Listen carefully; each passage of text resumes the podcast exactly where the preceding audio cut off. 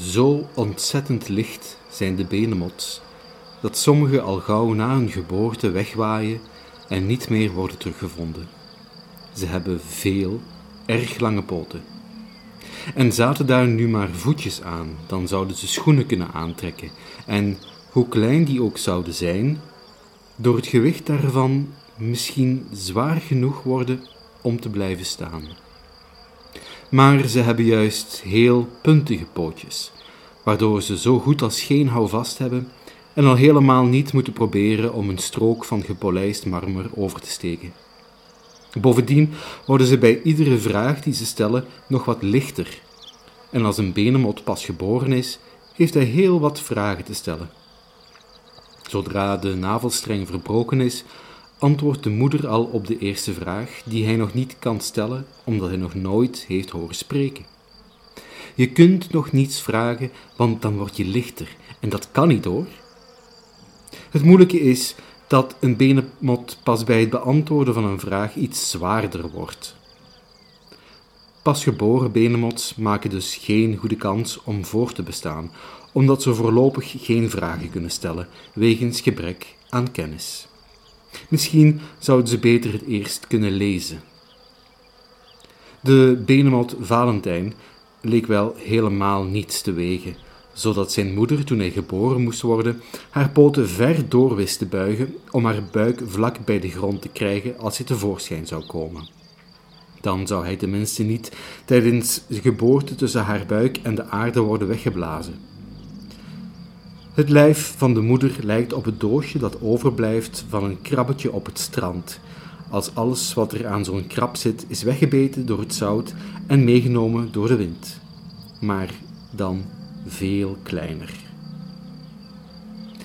In het algemeen gaan de moeders niet verder met hun buik omlaag dan nodig is om precies op het moment dat het jong de aarde bereikt, de navelstreng te laten breken, zodat de val tegelijk met die streng verbroken wordt.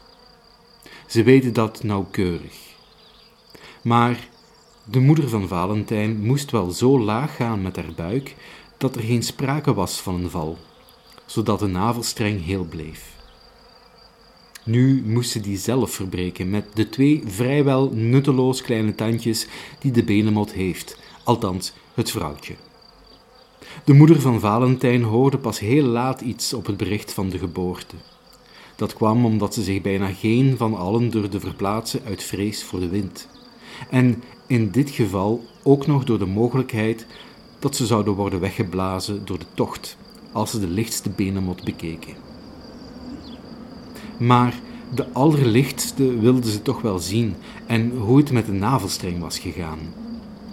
Een navelstreng is toch wel het minste dat nodig is als je later wilt leren lezen. Zeker als je bedenkt hoeveel dieren erin nodig hebben om geboren te worden en hoeveel die soms leren, maar lezen nooit. Vaak blijven benemots na hun geboorte op die plaats en beschouwen ze het als een meevaller als ze daarin slagen. Ze stellen geen enkele vraag, maar wachten tot ze denken nu niet meer zomaar weg te zullen waaien.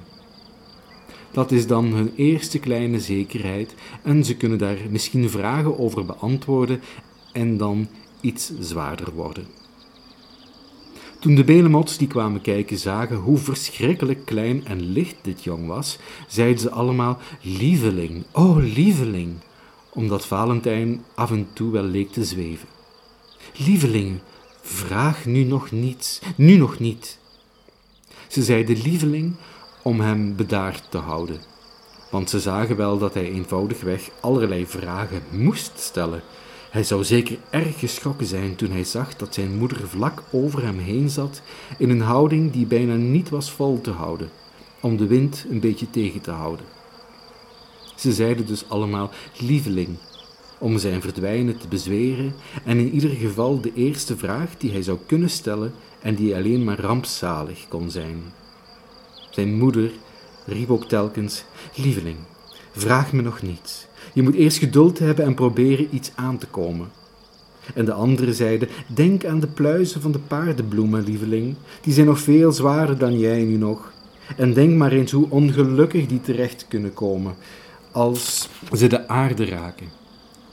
Vaak komen ze helemaal niet terecht en niemand hoort meer iets van ze en ze komen er nooit een zoeken. Toch kwamen er in de grote en door hun lichtheid bijna kleurloze blauwe ogen van Valentijn telkens vragen op en zij smeekte hem om juist niet te denken aan vragen.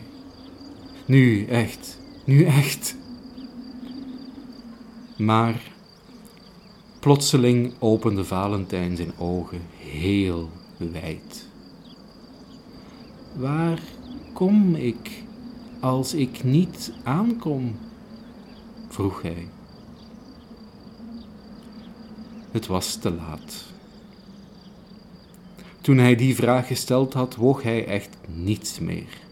Zijn moeder wilde antwoorden en alle anderen ook, omdat ze het antwoord wisten. Maar ze wilden het nu niet eens meer weten, want ze zagen dat hij begon te verdwijnen. En ze begrepen dat hij meer vragen zou willen stellen als hij het antwoord had gehoord. Ze wilden dat hij op de aarde zou blijven. Dat wilden ze zelf ook. En nu hij verdween, wilden ze niet, net als hij, ook ineens verdwenen kunnen zijn. Ze bleven dus allemaal in precies dezelfde positie staan. Behalve de moeder, die haar beschermde houding nu niet langer kon volhouden en die rechtop ging staan op haar lange poten. Daarna bewoog er niemand meer en ze stonden als letters bij elkaar rondom de plaats waar Valentijn gezeten had. Uit die letters kon je het antwoord op de vraag lezen, maar het zal nooit worden uitgesproken. Ze verdroogde. Alle andere benemots volgden de dapperen die naar de allerlichtste waren gaan kijken na. Want ze wisten wat die gezien hadden en meegemaakt. Ze verdroogden ook en versteenden. En zij stonden als letters op de aarde. Het antwoord bleef duisternis. Wel werd het weer ochtend.